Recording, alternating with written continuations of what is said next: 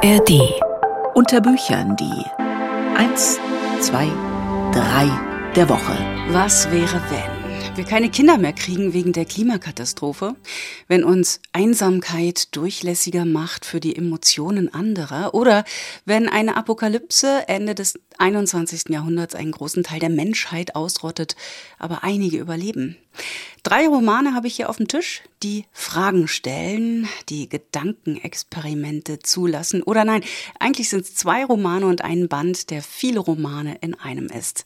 Unter Büchern die drei der Woche, der Literaturpodcast von MDR Kultur in der ARD Audiothek. Ich bin Katrin Schumacher. Hallo.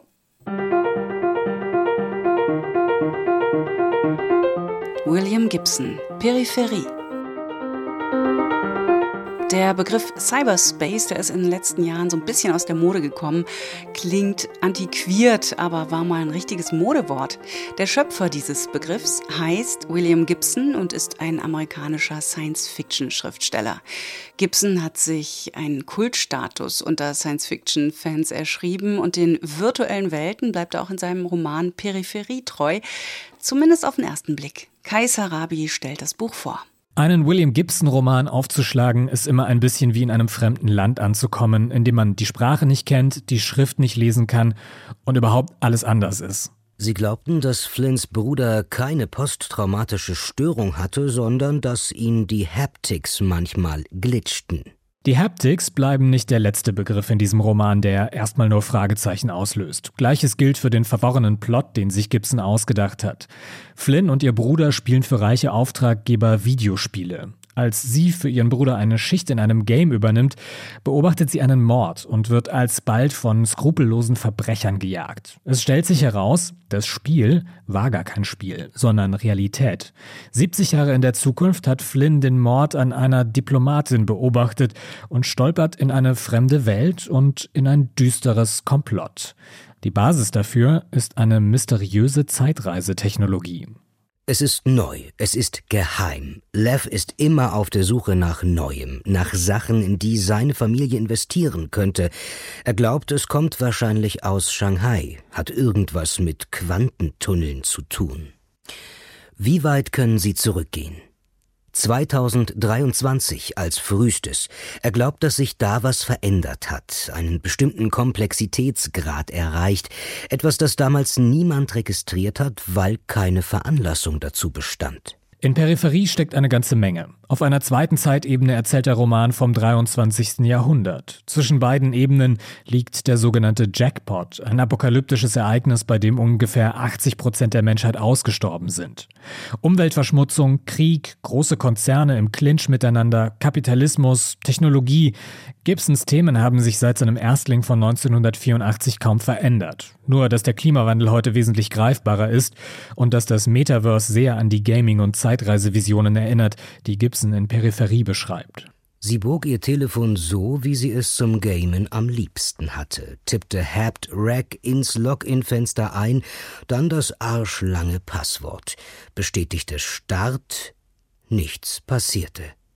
Dann blitzte plötzlich das ganze Display auf, wie ein Fotoblitzlicht in einem alten Film, silberig wie die Spuren der Haptics, Sie blinzelte. Wenn man mal die Welt ausklammert, die Gibson sich für seinen Roman ausgedacht hat, dann erinnert Peripherie ein wenig an einen verworrenen Film noir. Es geht um eine Frau in Schwierigkeiten, ein undurchsichtiges Komplott, korrupte Politiker und Verbrecher mit guten Seelen. Gibsons lakonischer, immer etwas hingerotzt wirkender Schreibstil verstärkt den Eindruck noch. Das hier ist näher an Raymond Chandler als an so manchem Science-Fiction-Klassiker. Sie legte den Kopf zur Seite. Es wird als Attentat gewertet. Das ist doch absurd. Nicht nach dem, was wir hören. Wer ist wir? Frag nicht. Ich kann das nicht glauben. Wilf, sagte das Kind und beugte sich vor. Das war Mord. Jemand hat uns dafür benutzt, ihn ermorden zu helfen, und seine Leute gleich mit. Dass die Übersetzerin da einen harten Job hatte, die rostige Patina von Gibsons Sprache ins Deutsche zu übertragen, geschenkt. Hat man sich einmal eingelesen, ist Peripherie vor allem ein astreiner Page-Turner.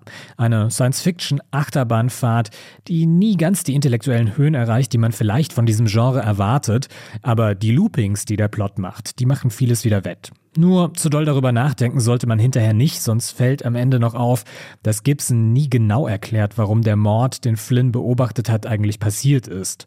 Aber das bringt uns wieder zu Raymond Chandler. Der hat den Mord in seinem Klassiker Der große Schlaf ja auch nie aufgeklärt. Und der Unterhaltung tut das in beiden Fällen keinen Abbruch. Kaiser Rabi stellte uns vor William Gibson Peripherie aus dem Amerikanischen von Cornelia Hohlfelder von der Tann, erschienen im Tropenverlag.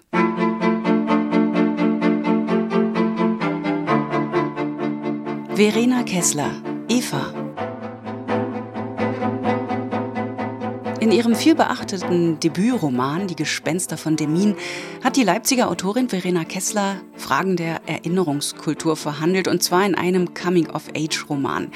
Nun hat sie ihren zweiten Roman vorgelegt, der heißt Schlicht Eva, behandelt wieder Themen, über die derzeit viel diskutiert wird, nämlich Elternschaft und die Klimakrise. Tino Dallmann stellt den Roman vor. Eva Lohaus ist eine Reizfigur seit sich die Lehrerin in einem Essay dafür ausgesprochen hat, angesichts der Klimakrise weniger Kinder in die Welt zu setzen, schlägt ihr eine Welle medialer Aufmerksamkeit entgegen. Die Boulevardpresse beschimpft sie als Herzlospaukerin und an ihrer Schule hat sie sich freistellen lassen, nachdem Eltern Unterschriften für ihre Entlassung gesammelt haben. Völlig verstehen kann Eva Lohaus die Aufregung nicht. Schließlich will sie nur sachlich diskutieren, wie sich die Klimakrise lösen lassen könnte. Der Gedanke, sich nicht fortzupflanzen, niemanden zu hinterlassen, in dem man zumindest genetisch fortleben konnte, schien für viele unfassbar schmerzhaft zu sein. Eva kannte diesen Schmerz nicht, im Gegenteil. Wenn sie ehrlich war, gefiel ihr die Vorstellung sogar. Eine Ahnenkette, die sich über Millionen von Jahren fortgesetzt hatte und nun endete mit ihr. Sie würde sich nicht einreihen, sie bildete den Schlusspunkt. Sie war diejenige, auf die alles hinausgelaufen war. Von Eva zu Eva. Verena Kesslers Roman erzählt vom Leben mit und ohne Kinder und das aus vier Perspektiven. Neben Eva Lohaus kommt auch die frühere Sekretärin ihrer Schule zu Wort. Nach dem Tod ihres einzigen Kindes kämpft sie mit ihrer Trauer und ihrer Wut. Der Roman folgt außerdem der Journalistin Sina und ihrer Schwester Mona. Während Sina seit zwei Jahren versucht, schwanger zu werden, wird Munas Alltag vom Leben mit drei Kindern auf eine harte Probe gestellt. Schon lange wechselte ich aufs Sofa, sobald die Mädchen zu uns ins Bett kamen und ich vor lauter Armen und Beinen weder Platz noch Ruhe fand. Doch während es mir früher gelungen war, im Halbschlaf ins Wohnzimmer zu schlurfen, brauchte ich jetzt zunehmend länger, um überhaupt wieder in einen schlafähnlichen Zustand zu finden. Oft lag ich eine Stunde wach manchmal auch zwei oder drei. Verena Kessler verhandelt die Themen Klimakrise und Elternschaft betont nüchtern. Immer wieder streut sie dabei Faktenwissen ein, zum Beispiel darüber, wie wir schon jetzt die Ressourcen der Erde überbeanspruchen oder um wie viele Menschen die Weltbevölkerung in den kommenden Jahrzehnten voraussichtlich wachsen wird. Der Fokus ihres Romans liegt aber ganz auf den Figuren und ihren Geschichten. Jede der Frauen, die in Eva zu Wort kommen, muss sich dem Thema Mutterschaft stellen, und zwar unabhängig davon, ob sie sich für oder gegen Kinder entschieden hat. Irgendwann hatte es einfach angefangen und seitdem nicht mehr aufgehört. Wir waren vielleicht Mitte 20, als sich dieses Thema allmählich in unsere Gespräche mit Freundinnen schlich. Als wir anfingen, einander zu fragen, ob wir es uns vorstellen könnten, wann der richtige Zeitpunkt wäre, wie viele wir wollten und mit wem. Eine Weile war alles rein hypothetisch. Wir taten so, als hätten wir ewig Zeit. Als würden unsere Frauenärztinnen uns nicht bei jedem Termin daran erinnern, dass wir bloß nicht zu lange zögern sollten. Das Thema Mutterschaft findet in der deutschen Gegenwartsliteratur gerade viel Beachtung, etwa in den Romanen von Anke Stelling oder Julia Friese. Verena Kesslers Roman überzeugt dabei nicht nur durch seinen klaren und nüchternen Stil, sondern auch durch seine Vielstimmigkeit. Raffiniert und einfühlsam erzählt er, wie die vier Protagonistinnen mit den persönlichen Kipppunkten in ihrem Leben umgehen, nach denen es, ähnlich wie bei der Klimakrise, kein Zurück mehr gibt. Tino Dallmann über Eva von Verena Kessler. Das Buch ist bei Hansa Berlin erschienen.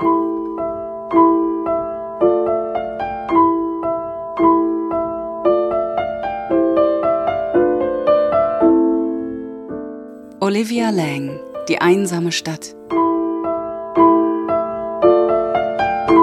Diese Autorin, Essayistin und Kunstkritikerin gehört zu den interessantesten und eigenwilligsten Stimmen der britischen Literatur. Jetzt ist ihr drittes, in 15 Sprachen übersetztes Buch, auch auf Deutsch erschienen, in dem sie den Zustand emotionaler Isolation und sozialer Ausgrenzung nachspürt. Anhand eigener Erfahrung, aber auch der Biografien verschiedener amerikanischer Künstler von Edward Hopper bis Andy Warhol. Ein stilles, aber auch faszinierendes Thema. Sky Nonoff hat das Buch gelesen.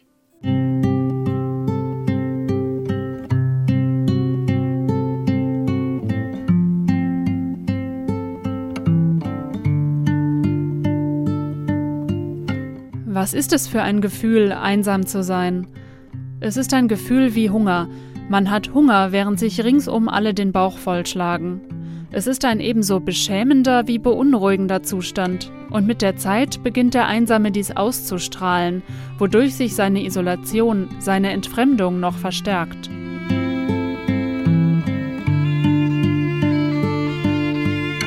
Es war eine Art unfreiwilliger Selbstversuch, ausgelöst dadurch, dass die Schriftstellerin Olivia Lang von England nach New York gezogen war, der Liebe wegen. Nur dass ihr Auserkorener sie von einem Tag auf den anderen sitzen ließ mit dem Ergebnis, dass Lang sich mit einem Mal in einer Millionenstadt befand, in der sie keinen einzigen Menschen kannte. Ich fühlte mich komplett isoliert und ich schämte mich schrecklich dafür. New York ist die Stadt aus Glas. Von seinem Apartment aus sieht man ständig andere Leute und in gewisser Weise verdoppelte das die Einsamkeit, die Scham, die ich empfand. In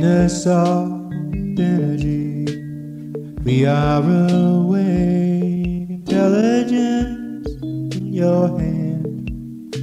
It's winning me again. Ich wollte begreifen, was es bedeutet, einsam zu sein, schreibt Olivia Lang in Die einsame Stadt. Einen ersten Anhaltspunkt geben mir die solitären Figuren in den Gemälden des amerikanischen Realisten Edward Hopper, stets Abbilder der großstädtischen Vereinzelung und Entfremdung, selbst wenn sie wie in seinem ikonografischen Bild Nighthawks gar nicht allein sind. Ich spreche durch meine Bilder, hat Hopper einmal gesagt, und dieser Satz führt Olivia Lang zu anderen Künstlern, in deren Werk das Phänomen des Alleinseins weitere Kontur und Ausdruck findet. Während ich mich mit all diesen Künstlern beschäftigte, wurde mir klar, dass auch andere diese Erfahrung gemacht und daraus großartige Dinge geschöpft hatten. Es war also eine gemeinsame Erfahrung, ein unsichtbarer Raum von unglaublicher Komplexität. Und eben jenem unsichtbaren Raum entstammen die Künstler, deren Psychogrammen Olivia Lang in die einsame Stadt nachspürt. Andy Warhol, der, kaum in der Lage mit anderen Menschen zu sprechen, seinen Kassettenrekorder als seine Frau bezeichnete. Der ehemalige Stricher David Wojnarowicz, dessen gesamtes Werk man als Widerstand gegen das Stigma der Einsamkeit sehen kann.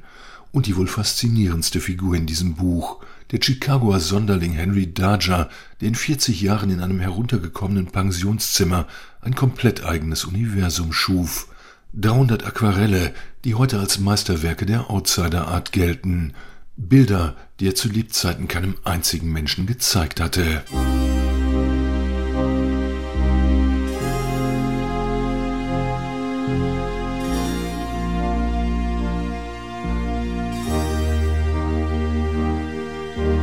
Der Berliner Übersetzer Thomas Mohr hat Olivia Langs Buch höchst gekonnt ins Deutsche übertragen.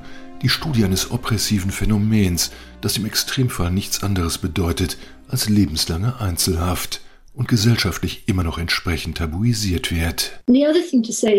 Wir als Spezies und kulturell ohnehin erachten Einsamkeit als abstoßend, ja als Schwerverbrechen. So viel Scham ist damit verbunden und nichts ist schwerer auszusprechen als ich fühle mich einfach unendlich einsam. In die einsame Stadt spricht Olivia Lang diesen so verpönten Satz in den verschiedensten Varianten aus. In einem Buch, das von Bildern handelt, während es das tut, was nicht nur Gemälde und Fotos können, eben jene Bilder festzuhalten. Im vielleicht schmerzlichsten beschreibt sie einen großen Weitenkorb im einsamen Zimmer des Malers Henry Darger, in dem sich Hunderte, aber Hunderte von aus Mülltonnen gesammelten Bindfäden befanden, als habe er tausend Narben nähen wollen. Is a very special place. Olivia Lang, Die einsame Stadt, aus dem Englischen von Thomas Moore, erschienen bei BTB und vorgestellt von Sky Nonhoff. Die drei der Woche im Unterbüchern Podcast, heute mit Büchern, die Gedankenexperimente wagten oder in die Gedanken anderer Menschen reisten, so wie das letzte. Nächsten Mittwoch gibt's den neuen Podcast und bis dahin schöne Zeit, warme Lesenächte. Ahoi, sagt Katrin Schumacher.